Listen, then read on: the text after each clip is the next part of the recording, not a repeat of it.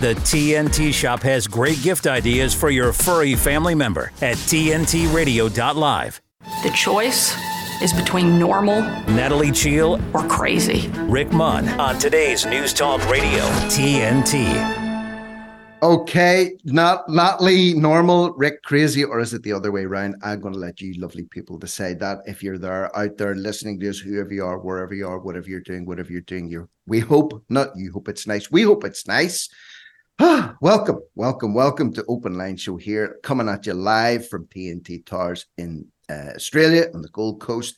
Uh, we're going to be talking about all sorts of things here this morning. And of course, we welcome your input. That is very, very important. It helps the show to travel along smoothly along the turbulent waters of life here on the good ship TNT. So if you have anything you want to say, you can do so on our live chat, which is tntradio.live, or of course at around about 20 past the hour. The phone lines will be open and you can give us a call if you're feeling brave or you're exceptionally drunk. Lift the phone and give us a call. And please feel free to speak your mind. You know, a lot of people complained for years, oh, there's no freedom of speech. We've nowhere to express ourselves. We keep getting shut down everywhere. Well, damn it, we've given you a whole show here that you can do that. And I don't know what's happening. People have just crawled under their little rocks but that's fine. If you like sitting under the rock and listening, you're more than welcome. We're just saying the option is there, people. So use it, use it, because who knows? We don't know what's going to happen tomorrow. We don't know what's going to happen in six months or a year. We want to believe that we're going to take over the world here at TNT Radio,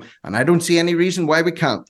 But if by some reason that plan fails, then people will scratch their heads and say, There's nowhere to talk, there's nowhere to express ourselves. Well, damn it, you had a place, you had a place, and that place is now gone. So use it and don't always assume that it will be there. I'm just saying if you feel led to do so. If you don't, it's all good. Sit back and listen and please enjoy the content. So Gemma uh, will be joining us in a minute. Natalie and I will be uh, talking through many stories, but this one here takes the biscuit. Uh, Belgians, Belgians reject an African female Santa Claus. Okay, so a city in Belgium has cancelled a scheduled Christmas event in which a black female Santa Claus was set to re educate the attendees about colonial ideology and how generations of Flemish people are racists. Imagine that.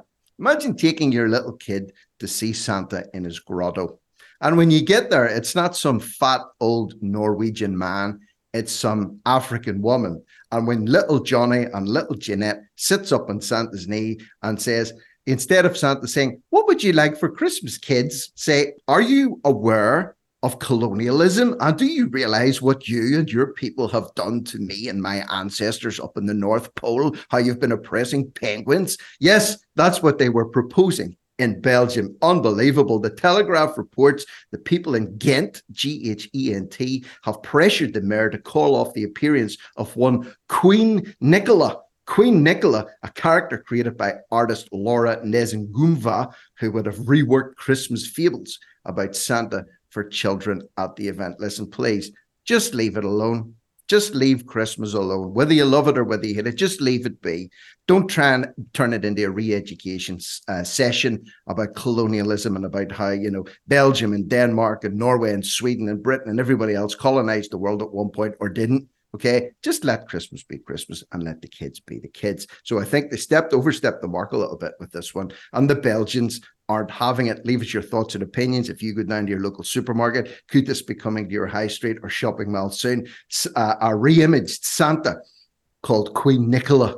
Imagine where are you going? Where are you going today, mommy? Where are you taking us? Ah, we're taking you to Santa's grotto to meet Queen Nicola. Yes, who's Queen Nicola? It's the new Santa Claus. Madness, isn't it? But it's happening, and it's happening in Belgium as we speak. Uh, Irish uh, feedback on homeless people, uh, migrants sleeping homeless in the streets. Irish Independent reports uh, letters in their letter section expecting migrants to sleep outside in this weather is embarrassing for Ireland. Uh, the feedback against this was massive, a big backlash against the people writing these letters in here saying, uh, what about the Irish people that are sleeping on the streets and have been sleeping on the streets for decades? There's no backlash about that. There's no embarrassment about that. Ireland seems happy to embrace that. And And not only that, for people to come in and step over those homeless people on the streets and straight into hotels and guest houses and B&B type accommodation. Uh, so one, one, one writer writes, what's embarrassing is having a media and a political class who are completely captured by unelected and unaccountable non-governmental organizations. What is embarrassing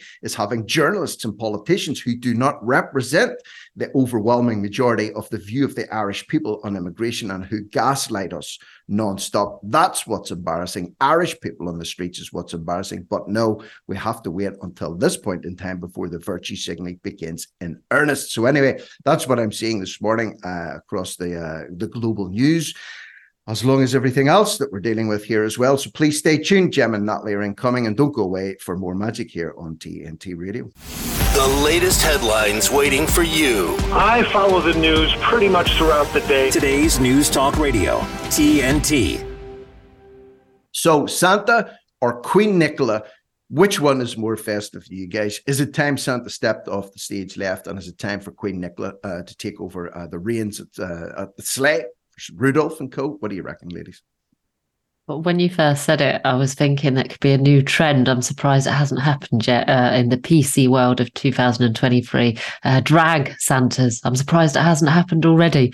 You know, uh, uh, um, uh men dressing up as kind of women Santa with uh, makeup all over their faces. I shouldn't be giving anybody any ideas, really. Mm. It might hmm. be happening soon. You never know is it a step too far, Gemma? I mean, like I get, uh, you know, cultural appropriation and all that business, but should Santa just remain? I mean, like it's like a skinny guy. You shouldn't have a little young skinny guy being Santa. I remember oh. our my child's school, primary school, had a Santa one year, and he was about 17 years of age, and he weighed about six stone, uh, and he had a huge oversized Santa suit on and a big white beard that was hanging down off his little chin. It wasn't very convincing as Santa. Let's keep him as a fat old man. What do you reckon? Keep him fat, keep him old, and keep him white. Is that is that wrong to say that in these days? Well, I have become a bit suspicious of Santa. Um, when when I think about a, a, a grown man letting himself into my house without being invited. And then uh, you know leaving me presents it's, it's got a bit of a stalker-esque kind of vibe all over it. Do you remember cookies? when um yeah eating my food yeah all of that drinking my drink. Um do you remember that uh, uh, uh is it box of chocolates? And the the guy the in, was, this is our generation. Yeah and he would yeah. sneak into the woman's house and leave her a box of chocolates. I mean that is effectively stalking and i feel a little bit the same about santa actually. When you look at it you know uh, dispassionately it's like uh, some a man's let himself into your house in the dead of night. Hmm uh yeah that's my take on santa now. Um but uh, you know in terms of like the kids let him be let santa be santa. Ho ho ho and all of that stuff honestly. A step too far step too far. You know, let's be honest though, most women, if a guy broke into their house at night, simply left them a big, nice, fancy box of chocolates and then left again without doing anything, I think most women would be happy uh, to receive that. Most guys would too, let's be honest about it. Of course, I'm being a little bit tongue in cheek, but yes, it was completely stalker esque. Uh, the milk tray man used to dive off cliffs and swim underwater with his little black briefcase and even climb onto women's yachts climb onto their yachts in the dead of night and leave them chocolates and a little calling card. I don't think he left his name and telephone number in it, but it was the milk tray man. Yeah, he was a dodgy guy. I'm just wondering, was he ever caught and was he ever prosecuted? Or maybe I don't know what he's doing now. Maybe he's retired who knows? Uh, but you know, we reminisce sometimes about uh, the good old days when advertising was advertising, and when men were men and stalkers were stalkers. So anyway, can, can I can I just yes. say as well that um, when you think about it as well, like a, a big uh, old man with uh, children wanting to sit on his knee and give them presents. Actually, when you think about it in this day and age, isn't it a great idea? Really, anyway, yes. no, you wouldn't normally no. you wouldn't normally say, "Do you want to go and sit on that old man's knee?" And then you know, he'll rub he'll rub, rub your legs and give you a present. Oh, it's a bit dodgy, sounds really. Like, sounds like Joe Biden, really, doesn't it? He would yeah, be the perfect Santa Claus he does that at every White House press conference, even without the beard and without giving the presents. He just likes to rub people's legs. But anyway, uh, we digress slightly. Uh, Gemma, uh, uh, I, I, almost said we're becoming a little bit unprofessional here, but it's nothing like uh, the BBC staff that they have. I saw this this morning myself. Uh, some lady was captured. I thought it was a joke or a AI generation, but giving giving the middle finger, flipping the middle finger to the camera, uh, a professional news broadcaster from the BBC before she went live on air. Was that real, or did that uh, was that uh, is that for real? I mean, you know, I was I was umming and ahhing about bringing this story to the table because you know we're today's news talk and there's global events breaking all over the place, and we need to reflect that. But this is a mm. story that has gone absolutely viral because it was aired on a BBC World channel uh, yesterday, but today it's just gone everywhere. And yeah, we've got the BBC newsreader Maryam Moshiri, Maryam Moshiri. Mm-hmm. Uh, she was on air. She obviously didn't realise she was on air, and just before she read a, a headline out about Boris Johnson and the corona um, the virus pandemic inquiry here in the UK, she flipped the middle finger to the camera and it went everywhere, no matter where you were in the world. It was 12 o'clock UK time, but people all around the globe saw it happen. She quickly realized what she'd done. And it rather reminded me of the expression that my dog has when you catch the dog doing something that it shouldn't be hmm. doing. The dog's like that. Oh, and then she quickly kind of composed herself and sort of got on with the headlines. But she was clearly rattled because she um, called the inquiry the coronavirus inquiry. She was hmm. obviously like rattled, thinking, oh no, I'm in real serious trouble here. Hmm. I mean, it's gone everywhere. Um, and there's loads of speculation. You know, who was she flipping the middle finger at? Was it the was it the audience? Uh, was it the fact she was going to be talking about Boris Johnson, or was it one of her colleagues that she was, you know, messing about with? But you know, the comments that are, that are accompanying all all various varieties of this story today are just they're funny as well. Some people find it hilarious. I must admit, I had a chuckle um, when I saw it. You can't not. Um, but then there are loads of other people saying, right, that's it. Now she should be fired, and you know, this is an example of the BBC and I do think it's interesting, you know, that BBC's under scrutiny like never before. The license fee's been in the papers, you know, for the last few days. Um, and, you know, you had the scandal with Huw Edwards, uh, you know, only a few months ago. Um, and and the presenters, that's quite a cavalier attitude to take. And when I was working for the BBC, we were always told absolutely once you're in the studio, once you're behind the desk, even when you're off air, you don't swear, um, you don't gossip, because you never know when the microphone's on, and you never know when you might have to go to air. So yeah, she's kind of forgotten her training a little bit. But I mean, you saw it, Rick. It has gone everywhere um, it's one to kind of mention. And I thought we'd just bring a bit of a laugh to the table, given what's going on in the world, you know, war and God knows what else, and politicians being corrupt, you know, shocker. I thought, well, let's just try and have a little bit of fun with this one. I mean, who do you think she was putting the middle finger up to? Well, you know, who knows? Uh, Natalie, I have to say this. Um, I thank God that uh, our little bloopers are not caught live on air because we do things and say things and gesticulate uh, during our little breaks in fun amongst each other. But I'm taking note of what Gemma Cooper has said. Mental note to self do not swear, do not gossip, do not say anything unprofessional when you're in the seat because it might just be going there. And it's hard to believe, guys, we are actually doing the exact same thing. We are live to camera, live to air at the minute for the world to see. So, yes, it's so easy to get caught out with a little hot mic moment and a little uh, gesture, maybe done a gest, and you never know. The guy in the uh, the uh, video booth there might just slip, hiccup, maybe hit the live button when we're on a break, and then all of a sudden, oh, I can't believe I was caught in camera doing that. But yes, maybe that's also a, a cursory note to ourselves as well. You know. don't be so fast I, and loose during these breaks in between the live sections. What do you think now? I personally found the story really funny, and I and I and I think it's ridiculous to call for the for the lady to be sacked. I mean, it is a small mistake in the scheme of things, isn't it? You know, I understand what you're saying, Gemma, about the training, but you know, we all, you know, if somebody she was having a laugh in the studio and you know she she quickly put her finger up. I mean, it, it's hardly terrible behaviour, but of course, people are looking uh, uh, at reasons to hate the BBC, to criticise them. So, um, you know, I I, in that in that respect, I think it's great because the BBC should be questioned, not because of this lady that's put her finger up on air, but because of their conduct uh, throughout the last three years and the propaganda uh, that they're pushing. Uh, but um, yeah, it was a good story. It was a it was a funny story, and I think it probably is a little bit harsh if she loses her job, uh, just probably for having a laugh in the studio like me and Rick do. And there will be one day, I'm sure that you'll hear what me and him say in the uh, break, and maybe we will get the sack because uh, it's normally lots of swearing and uh, inappropriate behavior. I'm thinking as well. Okay, I'm not. I'm not suggesting we do this in case you get carried away with my suggestion. But wouldn't it be funny if we all came out in solidarity and right now, live on air, all three of us both flip the can camera we? off uh, the same. No, no, don't do it. And then that'll be the say, next can, Can we? Then can we all put our finger up now? tomorrow morning solidarity on the BBC, be, tomorrow morning no. on the BBC, she'll be reporting back that hey, three TNT news presenters flipped their audience off live on air you never know. Maybe that's why she did it. Maybe she was just trying to gather a little attention to her show. But yeah, I have this urge. I'm having to almost sit on my hands here because you know, know, what it's like when you're told not to do something and it's appalling and the public don't like it. Oh, it makes me want to do it. But we are consummate professionals here, so you will not see any of that behavior happening, at least intentionally, uh, on the one and only TNT radio. So, Jem, Thank you very much for that one. And you've put ideas into my head. And also, it's a salutatory warning for me as well. So, many thanks to you for that. We'll speak again in the next hour. That's the lovely Gemma thanks, Cooper. Gemma. Uh, Natalie and I will be back after this short break. So, please stay tuned for more here on TNT Radio Live. TNT Radio's Steve Malzberg. 13 Israeli hostages released uh, as part of that ceasefire deal, uh, 49 days after they were taken hostage.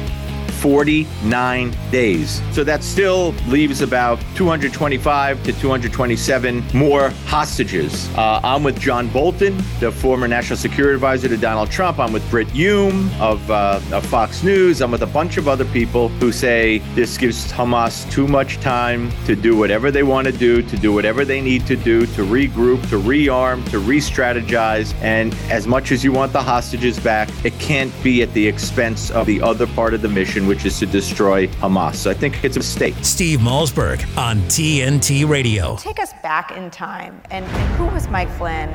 He was the national security advisor to the president. Why is it that they go after me so hard? Why me? Why does Barack Obama only talk about two people to the incoming president of the United States? When I was sentenced, the judge says, You have been convicted of lying to cover up for Donald Trump. To which I say, Cover up what? Russian collusion? There was no Russian collusion to cover up. We see in today's current uh, scenario with President Joe Biden, who came in with high expectations, that he has been viewed as divisive. And we're committed to advancing transgender equality in the classroom. The liberal media say, well, this is his love for his son, and yes, he's going to protect his son. But let me tell you, a lot of fathers love their sons, but their sons had to go to jail when they broke the law.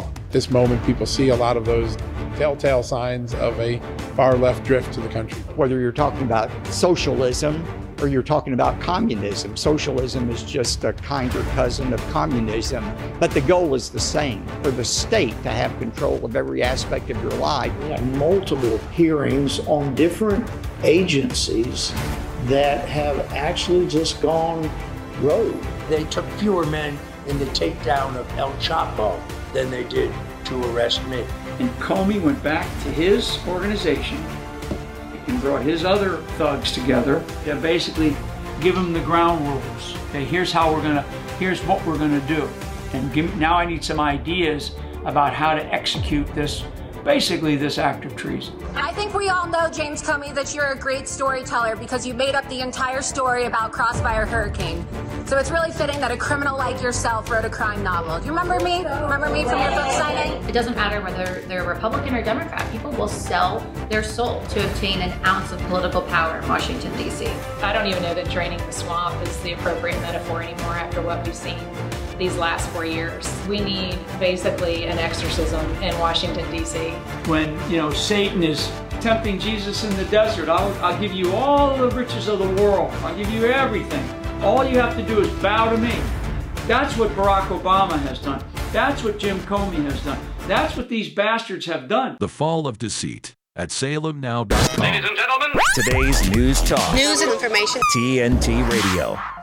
Okay, uh, we're coming at you live. It's Thursday, the 7th of December, 2023. This is uh, Open Line TNT Radio. Uh, thank you very much for all the comments. Live chat is extremely busy this morning, as always. Uh, River is in there, Phil is in there, Natalie Cheale is in there, as well as being in the studio. That's professionalism for you. Uh, Chris is in there. Jack Guzzler, Cliffy is in there. Phil Jock is even in there. Jock, uh, glad you're uh, back with us again. You say you've only seven more hours of uh, picking potatoes uh, from a potato farm in Scotland. Keep it up. Uh, w- without potatoes, we Irish people, where would we be?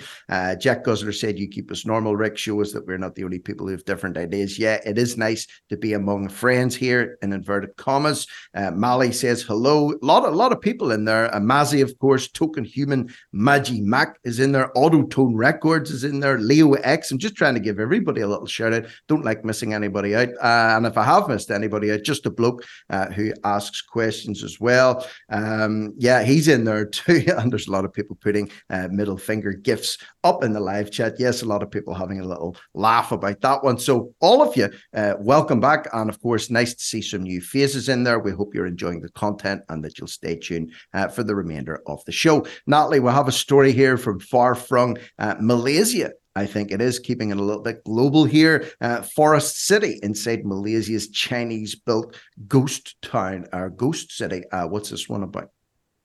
Yeah, this was an interesting one. Uh, yeah, China's largest property uh, developer, uh, Country Garden, unveiled Forest City. Now, it's supposed to be a hundred billion mega mega uh, project in 2016, and uh, it was going to have like a golf course, water park uh, offices, bars, restaurants. And what's ended up happening to it, it's uh, turned into a ghost town. Only 15% of the entire uh, place has actually uh, got people in it now. Um, it looks like nothing is ever going to really be built around it. The people that are already living in there are absolutely hating it. Nothing, uh, none of the facilities were built. And uh, I didn't realize, uh, going on in the article, it says uh, this kind of frustration is being felt across China, uh, where the property market is in disarray. After years of rampant borrowing by developers, the government feared a bubble was forming and they imposed strict limits in 2021, saying houses are for living, not uh, speculation and uh, uh, basically uh, like we were talking about you know in this mm. country when everything went buy to let and you had businesses building you know taking all these houses china have basically uh, done that now and said you know we don't want these big property developers mm. coming in and owning all these places so they've stopped it and uh, there are places basically that got started being built like this ghost town in malaysia that will mm. probably never be finished now and uh, i imagine it's like something out of a set of a movie you know like a dystopian zombie movie uh, mm. going around. You know, that they said parks like children's parks that were never finished. Uh, you know, whole uh, units, whole uh, flats that are empty without doors on them and things like that. So yeah, it uh, just shows you uh, that there are problems with the economy and the building kind of market across the globe.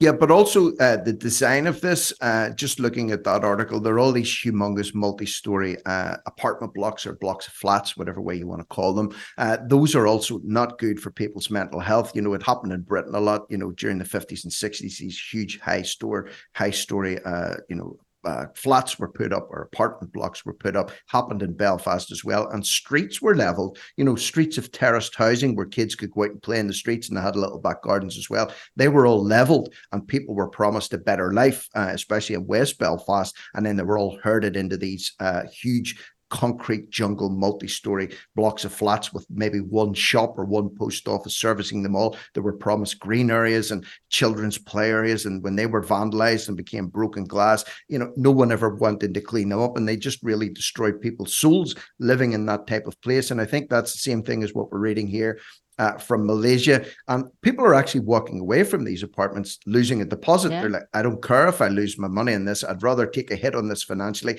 and retain my sanity than living in these uh, ghost town type blocks. We do need a little bit of interaction with other people. We do need goods and services near us. I'm not saying 15 minute city close, but I'm saying, you know, you don't need to be living in isolation in a tar block in the middle of nowhere with everything around you being empty. It would start messing up your head after a while, I think.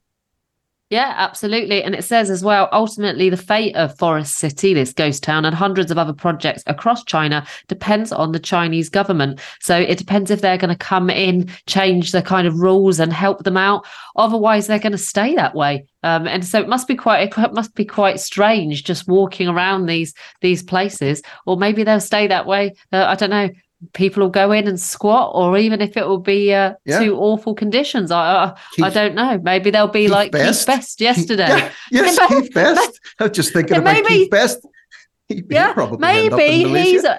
He, maybe he's listening and maybe he's going to look at this forest city and he is going to go and think squatters rights i am taking these flats for my own it's mental, but uh, the same thing happened. It doesn't just happen with uh, residential properties as well. Uh, the the city that I used to live in, or the town, large town that I used to live in, they had this uh, experimental town square. They were trying to recreate a new town square, and it was uh, supposed to be over the shop living apartments, and they had twenty two industrial units, you know, where they had shops and restaurants in it.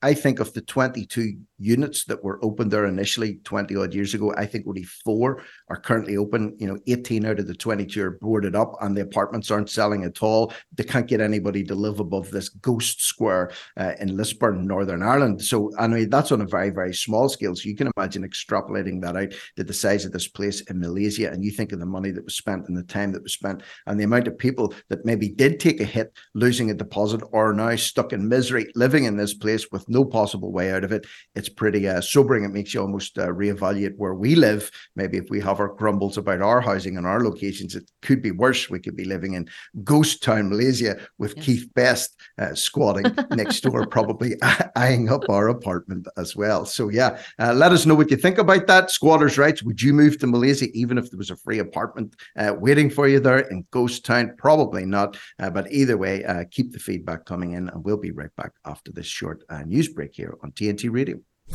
Now's a good time to break the big news. TNT Radio News. Matt Boyland here with a look at your TNT headlines. There were extraordinary scenes in the Middle East on Wednesday as Russian President Vladimir Putin made the rare trip to the United Arab Emirates and Saudi Arabia, flanked by Russian fighter jets.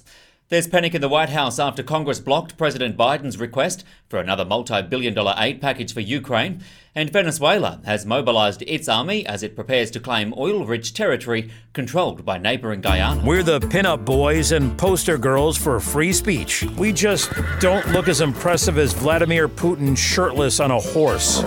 Yeah. 24 7, 365. We never stop sifting fact from fiction, misinformation from the truth, from government overreach to the latest on mandates, big tech censorship to propaganda gone mad. Listen to TNT Radio and get the news and views direct from our expert presenters and commentators anywhere you go. Ask Alexa or Google to play TNT Radio or download the TNT Radio app for free from the App Store or Google Play. Today's News Talk. This is TNT Radio. Go. Okay, we are live. Yes, uh, having to take our own advice from earlier on. You know, be professional. Don't let it run into the live section. We're live here, and uh, we've plenty more to discuss. Uh, Robert Jenrick Robert Jenrick, who is forever burned in my mind as the so-called housing minister during the scandemic crisis, he was on. He was just a little yes man for the government. There's two stories here about him. Uh, one of them is, uh, I suppose you would say, outdated because he has since tendered his resignation. Uh, but the first one is uh, Robert Jenrick before he resigned yesterday, and he made this statement yesterday. He said he insists that UK workers will fill labour gaps after migration crackdown. Gaps in the labour market uh, caused by new immigration plans will be filled by British workers, the immigration minister has said. He said the government's five point plan will cut net migration to the UK by at least 300,000 from its current record breaking high. Businesses can no longer rely on foreign labour to fill gaps, he said, but the Confederation of British Industry said the plans failed to deal with the UK's labour shortages. So that he says that on one hand, and then if it can flip across uh, to the other story, uh, he then uh, literally hours later, uh, breaking news, uh, Robert Jenrick has resigned from the British government. And he quotes, I cannot continue my position when I have such strong disagreements with the direction of the government's policy on integration. So there's two stories wrapped into one over the course of the last 24 hours. Natalie, he comes out talking tough on immigration and we're going to employ more British people. And then the next minute he hands this letter of resignation and he says, I can't take this anymore. I can't take this anymore. Uh, I don't agree with any of this. I'm off. What do you make of this? Well, well, basically, when I read his resignation letter, it, it, it uses all the buzzwords. It's all about the small boats, Rwanda. He's basically saying we're not doing enough. Uh, so therefore, I've got to hand in my resignation because I want more done to solve this problem. He's kind of doing a Suella, isn't he? You know, um, it looks set up to me. I I, I think uh, this uh, both of their resignations were decided uh, not by them, probably uh, by people above them, and it's designed to make it look like there's no answer to this immigration crisis. And what will the answer be in the end, Rick? There's no answer to the small boats. It's not going to be Rwanda. It's not going to be the barges. It's going to be digital ID when Tony Blair comes in and uh, announces it uh, at some point, or maybe it'll be David Cameron. But but yeah, I, I, I, it all looks a bit set up to me. Sending this tweet, then this resignation, and uh, it's all like, oh Rishi, you've been my friend, and blah blah blah. Mm. You know, it doesn't look very sincere, does it? No, it doesn't. It looks like a kid. You know, when you were a kid, yeah, you used to have to write letters to maybe a pen pal. At least maybe yeah. you weren't old enough for this, but we used to have French pen pals, and the class had to write a little letter. And usually, of course, we didn't speak French back then, so the teacher would help you out. You just signed the top of it, "Dear Natalie," and at the bottom, "From Rick." you know, that's yeah. that's what this letter looks like because it said "Dear that's... Prime Minister" scrawled across the top, and then at the bottom, "Best Robert." So, so I don't know. It does look really cheesy and he's a little twerp. He's a little yes man, as Robert Jenrick. So I don't know what position he'll move into, if any, within the cabinet. But again, this position as well is being shown upon as being untenable. They can't get someone to keep the position. It's a horrible job to have. It's it's breaking with human rights. It's upsetting people and so on and so forth. Let's also remember just as we're speaking about this, talking about labor shortages in uh, November of 2021, there was around about 60,000 care home staff sacked within the UK because they refused to take COVID shots. Uh, 60,000 yep. in November of 2021. Think about that just for one minute. And they were going to do it with the NHS in February of 2022 if they hadn't had their jobs, but they realized they would have lost about 110,000 people from the NHS. And that was absolutely impossible to absorb that kind of a hit. So remember, the government has engineered British worker labor shortages themselves over the last three years. It's not just simply uh, as a result of oh. too many immigrants coming in now. No, and a lot of businesses closed down, Rick, over lockdown as well. There, has been employment because jobs are, are not about anymore uh, because of the economy uh, collapsing. Uh, so, yeah, I, I'm I think this is all part of the playbook. Uh, they are trying to make uh, immigration look an impossible uh, problem to solve. Um, and uh, I mean, this Rwanda plan that they're trying to get emergency uh, legislation through now. I mean, it's. The plan was ridiculous anyway. You're not going to get enough people over to Rwanda, even if it did exist. Um, and, and to keep highlighting it, close the borders. Yeah, that, that's the answer. You know, be, be, monitor them better. Don't don't keep you know promising to people send people to rwanda and magically have all the uh, answers uh, and our country suddenly back on its feet it's just not going to happen so uh, you know his resignation letter being all upset about rwanda what a load of rubbish i'd say yeah, and it's also listen. Rwanda is a long way off. It's just down south, uh, sitting roughly on the equator, actually, right in the middle of Africa. Uh, you know why why let people into the country in the first place to then fur them down to Rwanda? Why not just send them back to France, which is where most of them have come from, and just simply let that be the end of it instead of allowing Border Force and the Royal Navy and the RNLI to actually ferry the people to the UK and then potentially put them on a plane, allegedly breaking all their human rights and shipping them off down to Rwanda. You would have thought people fleeing from persecution and death would be glad to settle down somewhere that wasn't resulting in their death. And of course, they're being assured that they'll be safe and secure if and when they make it down to Rwanda. Uh, I'm having a few uh, look at the uh, live chat at the minute. Some really good comments in the live chat uh, referring to the ghost village or the ghost city story. Uh, uh, just a bloke said, I remember those awful tar blocks being referred to as vertical villages back in the early 70s. if ever the word village was misappropriated, that was it. And also for a little bit of balance in there, River said, I lived in a high rise 30 odd years ago. I loved it. It was close to town. It was very nice, but mostly older couples back then. And the view over the town and the sunsets were great. So, yeah, can have its positives. I was more referring to ghetto type uh, high rise uh, blocks where there's a, an awful lot of antisocial behavior going on. Yes. And if you can imagine being in a high rise above you, below you, either side of you, uh, noisy neighbors, antisocial behavior in the walkways, the lift's not working, and just being terrified to go out at night. And that's you know a problem in Ireland. It's a problem in uh, UK, England, Scotland, Wales, all across the world. If you can get it, if you get into the wrong one, I would say it's like uh, hell on earth. Uh, so yeah, I'm glad other people obviously have positive experiences with this. There's no doubt about it. But if you get into the wrong one, a bit like the Ghost Village, not like, and maybe if everyone was there, the shops and facilities were all there, it might work, but it's not working. And I think that's the problem.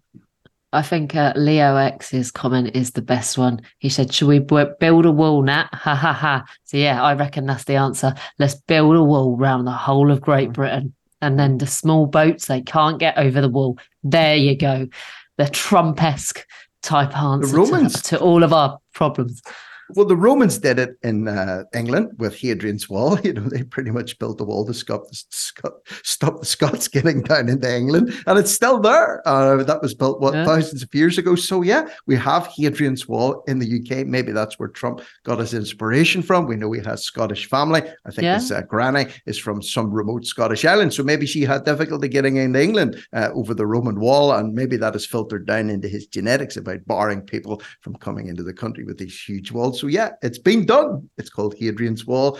I don't think it was very popular back then either, but it can be done if the Romans can. Do. So, yeah, on the south, uh, you know, yeah, do it all yeah. over the south coast, the whole of the south coast. Build a huge wall. The small don't boats can't get in then. Don't let Darren Denslow hear this, or else he will be campaigning for walls all around uh, Plymouth. There's no doubt about that. Uh, so we'll move along. Uh, yeah, in fact, you know what we'll do actually, if we can, we'll take a little uh, break now. We're due one now, and uh, we can keep the flow going uh, when we come back in just two minutes here. Don't go away. Stay tuned for more here on TNT Radio. With his expert analysis and opinion, this is TNT Radio's Timothy Shea. These are parlous times for liberty in the United States and for the Constitution and the rule of law. House Republicans have joined with their Democrat colleagues to oust Republican Representative George Santos, only the sixth member to ever be removed from the lower legislative chamber. Three were removed in 1861 after they joined the Confederacy, and the other two following their convictions of the crimes which they were accused. Santos has been accused of fraud crimes but not convicted. This is a premature preemptive strike by Republicans on one of their own, and it sets a dangerous precedent. Now, I hold no grief for George Santos. He seems, quite frankly, like a wingnut, but it's up to the constituents of his district to remove him from office, absent a criminal conviction.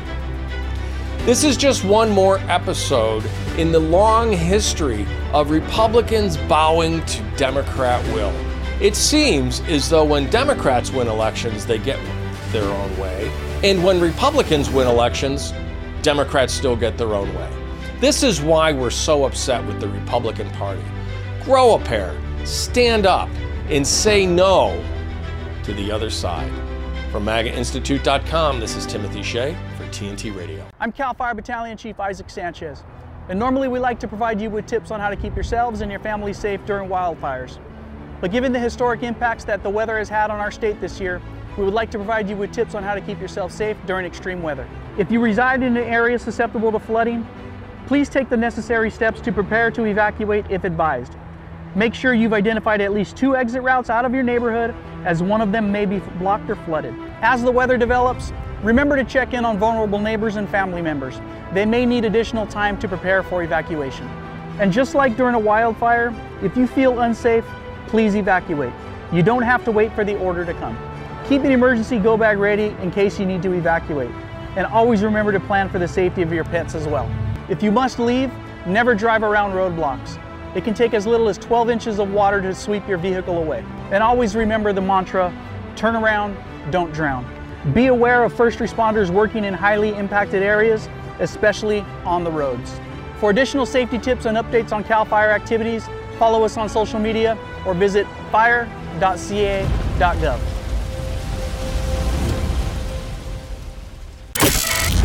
You're with Natalie Cheale and Rick Munn on today's News Talk Radio, TNT. Okay, this next story could go down as an all time classic here on the Open Line show. Uh, this is real, this is legitimate. Uh, new, new UK animal welfare minister has backed seal culls wild bird culls. Robbie Douglas Miller, who was made a baron last week, has complained about the impact on salmon stocks. Uh, this is crazy. Natalie Downing Street is facing calls to explain why it has appointed a wealthy unelected shooting enthusiast as its animal welfare minister after it emerged he has backed the culling of seals and wild birds. Uh, Robbie Douglas Miller, who doesn't sound dodgy in the slightest, uh, who was last week given a peerage to allow him to become the minister in the Department for Environment, Food and Rural Affairs, owns a grouse moor in Scotland and has argued for the relaxation of rules in shooting wild birds that prey on salmon. He's also on the board of a fishery, which applied to obtain a license to kill seals back in 2021. And last year, he gained the license to kill wild cormorants and saw-billed ducks. This guy's collecting licenses to kill animals, and he's just been appointed uh, as the animal welfare minister. Is this a troll job, or is this just another bizarro world story that's actually happening? I mean, I was going to say they're laughing at us, but I just don't even think they care anymore what we think. I think people uh, aren't even reading the news anymore. You know th- th- these type of things are don't even get seen. They don't care. It also says douglas miller owns 4000 acres in scotland and is relatively unknown in the environmental sector. So so no experience in this at all. Um, his family once run the famous jenner's department store known as harrods of the north which was frequented by the queen and has royal warrant. Uh, the minister is also connected with King Charles. And I guess mm-hmm. that uh, is probably all you need to know about the man. If he if he's associating a friend of King Charles, um, and he's supposed to be uh, the UK anima, animal welfare minister who wants his first uh, thing he's come in to do as an appointment is ask for animals to be killed and shot. Um, I would say maybe you've not made the right appointment there. Just maybe. No, uh, there's a picture down this article here with a tad. Obviously, you people can't see it, but there's a picture halfway down the article of a beautiful little uh, baby grey seal, and it says here that the baby seal, uh, the baby grey seal, Scotland is home to more than a third of the world's population of grey seals. So you would imagine it would have been a good photo opportunity to get the new animal welfare minister maybe posing with a little baby seal. But no, if he was posing a little bit like the BBC reporter flipping off the a, camera, he'd have a big spade in his hand, probably bashing its brains in and splattering its little uh, skull all over the camera. Horrific horrific. But this is this is legit. This oh, guy's I, actually an animal you, welfare minister, you know, and of course, these... listen, ca- yeah, Cameron-esque, but he's been made a peer simply so as he can do the job because he's not even elected. Not like it's adding insult to injury. I'm, I'm I find in this story really funny. You know, you get those uh, pictures you see um, in Africa of people killing lions with the guns holding. I just I just got this feeling of him suddenly having this appointment and standing by a seal with a gun over its head and going, "We're trying to save the wildlife." Um, or can you imagine the study? Can you imagine the study in his house? It's probably you know the way those African game hunters that have elephants' heads and and lions' heads. He's probably got little cormorant heads heads and little sawbill duck heads and little stuffed uh, seals all over his study, saying, "Look what I've done as my uh, on my four thousand acre grouse shooting pad." Yeah, unbelievable. Oh. And again, uh, a friend of the king friend of the king, who's no, you know, you often see old Charlie uh, mincing around Unelected. in the undergrowth in the Scottish Highlands with his tweeds on and his, uh, you know, his double barrel shotgun, shooting a few grouse or maybe a few peasants that have been trans, uh, trans transferring, uh, trans trespassing on his uh, Balmoral properties. But yeah, uh, the hypocrisy and the irony of this is uh, off the scale. So there you go. Uh, that's that's one for you. New UK animal welfare back seal and wild bird culls.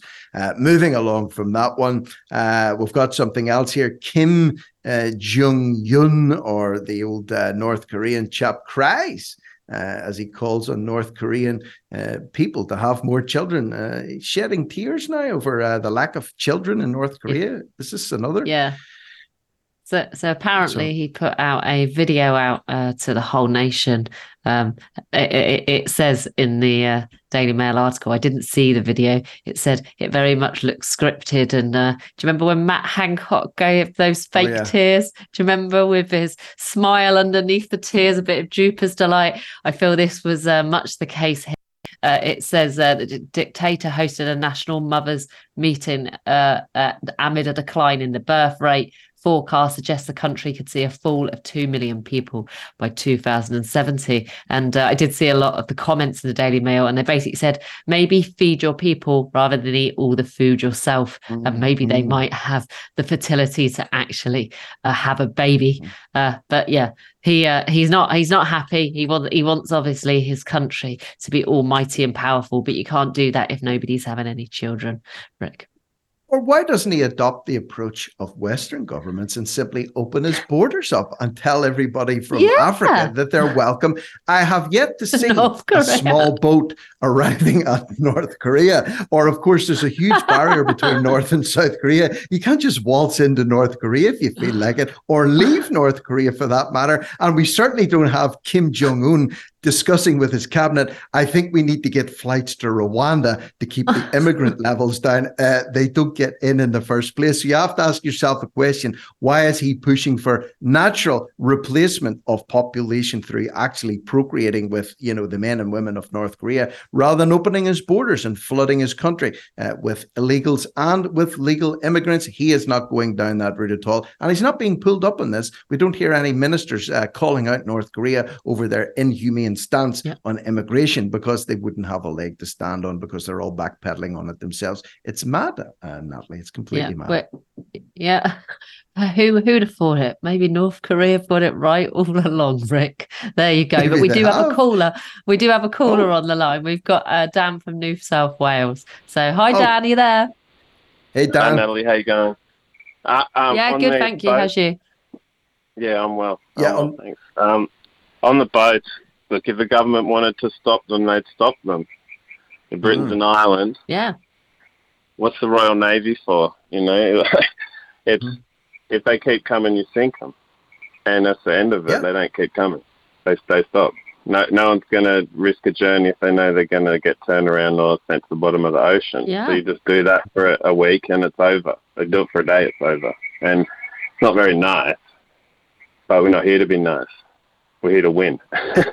we're here to is the same know? thing? Is the same thing, Dan, not happening also in Australia? Uh, Australia is bracing itself for a lot of people coming in, a lot of migrants coming in. Last week we were talking about there's 2.3 million people in Australia at the minute that are actually only there because they have visas. So there's a lot of people uh, advertising. Uh, Australia's been advertising for police to come from the UK if you want to start a new life, uh, move from the UK and join the Australian police force. Doctors uh, from the NHS are trying to be lured lured over into the Australian Health Service. Again, did the Australians not make a rod to beat their own back with when they sacked a lot of doctors and policemen and uh, hospital workers and teachers because they refused to take vaccine mandates? And now they're replacing those Australian workforce. They're not re- putting them back into the jobs again. They're actually replacing them with people coming in from overseas as well. So it's also a problem for you guys too. Ah, uh, yeah, absolutely. And the the West has cancelled itself. It seems to me. Australia, like Britain, they're not trying to succeed; they're trying to fail, and that's what the government's yes. doing for whatever reason. And we could turn it around very quickly if we were just had attitude change at the top, Rick. I think. Mm-hmm. Mm-hmm. Uh, do you think that's coming, Dan? Just in your in your opinion, uh, from what you can see at the minute, uh, does it look like the problem's getting progressively worse in Australia rather than even staying level or even decreasing? Because we're seeing it getting worse uh, week after week, month after month, year after year here in the UK. We're just seeing it getting worse and worse. Uh, is it is it starting to go that way? The trajectory the same for Australia, in your opinion? Uh, it doesn't look like it's a leveling off thing. It looks like it's it's being encouraged at the minute. Oh, it's terrible, and the morale is terrible. Um, no one mm. sees a positive future. There's no no one's putting forward a positive vision in terms of politicians. Um, but that can all change, Rick. You know, but it, it's a matter of will, and we've been great nations before. We just need to get a hold of ourselves, something like that, you know, and and turn the ship around. Yeah, It's it's hard to see that happening with the leaders, Dan, that we currently have at the minute. Though, if you look at the scan your eyes across the Albanese government and the premiers of the various states and territories of, uh, you know, Australia, you look at uh, England, the, the people that Natalie and I are discussing, people that are ahead of immigration, the head of you know animal welfare, even are people that own shooting ranges, four thousand acre shooting ranges. Uh, it's hard to see that happening with the current crop that we have here at the minute. But however, uh, we can but hope uh, that the best is yeah. yet to come on that one. So. Uh, many thanks uh, for the input in that Thank one. You, Dan. I think. La- thanks, Dan. Uh, last time uh, you'd called in, or Dan had called in, people say we'd cut him off early. We don't. When people call in, we like them to make a point. We're coming up to the end of the show, so not being rude, but please uh, feel free to call back anytime uh, with input on that one. Big thanks uh, to Dan from New South Wales. And I apologize for keeping you waiting. I didn't see the message in our live chat that you were on the line. So apologies uh, for keeping you waiting, Dan, if you're still listening in there. So, yeah, Natalie, it seems to be the stuff that we're discussing here. There are themes that are running across the globe at the minute. This isn't just unique to the no. UK and Ireland, or it's not unique to Australia. Th- these problems are everywhere. There is a globalist agenda for sure at, at, at work. Uh, it would take a blind man not to see it. Yeah, and funny enough, uh, uh, what Dan phoned in and called about, we were talking about in the break. We we said mm-hmm. if you really want to stop the boat problem, um, we were joking about just shooting the boats down, mm-hmm. and we don't we don't actually think we just want to go and kill everybody in the boats. But but like he said, why can't the Royal Navy just intercept uh, the the people on the boats, put them back on a on a big Royal Navy boat, and then take them back to France or or take them back somewhere else. I mean, really, if you if the situation and solution could be as simple as that, but as Dan points out, it doesn't seem they want to do that. I mean, and as I keep saying, and as as I have done since I've been last year on Locked and Loaded, and since I've been on Open Line, I do believe they want the solution to be digital ID, mm-hmm. and I think uh, they want uh, civil unrest, they want uh, lots of uh, global immigration and uncontrolled, because the answer will be the only way to keep us safe is to go and get that digital ID, and I think that is half of the reason they are pushing these stories and uh, keep pushing the word small boats. They, they, they want that those two words uh, remembered in your head that it's a problem. You remember, you know, it, it, it's not just us talking about it; it's the mainstream media constantly putting those words mm. down our throat. They want you to know those small boats are coming in. They want you to know there's a problem, and they want you to give you the solution eventually even the fact, Natalie, that they're using the term small boats, um, you know, granted they're dinghies, they're not that small. Some of these boats no. that are coming in are bringing 50 and 60 men at a time in here. They're not that small. Or the Border Force vessels that are ferrying them across, or the Royal Navy vessels, or the British Navy, uh, Royal Navy vessels that are bringing these, these men in, are anything but small boats. And many of them as well have been ferried to the halfway point in the channel by the French Navy as well. So I think the use of the word small in the description of this problem is also very subliminal and very psychological. It's like it's only a small problem. It's a small boat problem. It's a small problem. It's anything but a small problem. And I think their use of terminology uh, is very important here too. I think personally, if we treated our country like a, a nightclub, okay uh, yeah. door policy it would be a lot easier. So what happens is you go up to a nightclub uh, there's bouncers at the door okay? If they don't like the look of you uh, which isn't reason enough to grant someone non-admission but there's dress codes sometimes it's like you're not getting in you've got a football top on well i don't like it well then go home and get changed or you're not getting in. I don't have any id well i don't think you look over 18 you can't prove who you are so you're not getting in. Uh, you're drunk you're aggressive you're belligerent they're not letting you in because you're going to be a pain in the ass when you get there or when you are in, if you start messing up, they throw you out. Would that not be simple to adopt a door, a nightclub door policy in the UK? You just give me a great idea. It's not just bouncers. That would be brilliant. What about uh, doctors, receptionists? They are a nightmare to get past. Yeah. You cannot get an appointment. Let's get the borders. Let's put a wall and let's put the bouncers and doctors, receptionists at the wall. And I think our problem is solved. I, I think we need to get involved here. We need to get Rishi involved, and I think that is the answer to our problems. Uh, and and, it, it'll be sorted. Forget the small boats. Those those hotel uh, those uh, doctors receptionists. They're not going to let anyone through. Uh, you can't get an appointment for love nor money in this country. It sounds crazy, but if we did have doctors, receptionists there uh, checking everyone who was who they say they were, and if there was any trouble, you have the big bouncers chucking people out. Listen, it works for nightclubs and it works for doctors' receptions. Uh, you know, why not replicate that at the borders? Exactly. Uh, some people are. River thinks that's a funny suggestion. There, haha, not like. And Holly says, if your name if your name's not Dave, you're not coming in. Uh, there was some great uh, sketches back in the 80s and 90s, uh, comedy sketches to do with bouncers. Uh, so yeah, a lot of people uh, leaving comments in the live chat. Um, let's see. Look at the elephant in the room says uh, reference North Korea. Kim, perhaps they're seeing the booming trade in human trafficking organs and blood adrenochrome and getting stocked up with babies because that's what the globalists want. Well, you know, who knows? Maybe that's another reason uh, for doing what they're doing. Uh, yeah. So a lot of people uh, using uh, the word small. Uh, just a bloke who asked questions said just 100% Rick on the use of the word small. It suggests that this is not a big problem. And I think that, listen, every expression that you see released by a politician, every tweet or X that's put out there is constructed in a certain way by some type of behavioral nudge unit or psychological uh, unit to say, okay, how can we make this most effective to the masses and get them on board to make us think that we are what we're not and things are good when they're bad and vice versa. So the use of this small boat problem is it's a joke. It's a huge problem. It's not a small problem think for a moment if you change that word to to large boat problem it, it actually changes the meaning immediately mm-hmm. doesn't it if they mm-hmm. keep talking about a large boat problem it makes the problem sound much bigger something that it needs does. to be immediately sorted so as long as they keep using small boats it's a it's an impossible situation to deal with yeah yeah, if you were to call it what it was, you know, people would be up in arms, but no, they're trying to play it down. Small boat problem. It's just a small problem we have here, and it's just a few boats. It's more than boats. People coming in through the Channel Tunnel, people coming in by air, people bringing their families over. It goes on and on and on. But that's why we're not employed by the UK government tell things how they are because we would soon sort them out. So big thanks to you, Natalie, of course, and all the people in the live chat for their input. Thanks to Dan from New South Wales for calling in, and also, of course, Jem in the last hour for her input too. I'll be back after this short news break with Locked and Loaded. Gemma will be there. Ian Davis will be there as well, joining me at 20 past 10. 20 past 10. Yes, 20 past 10. So don't go away for that. I'll be right back after this news break here on TNT Radio.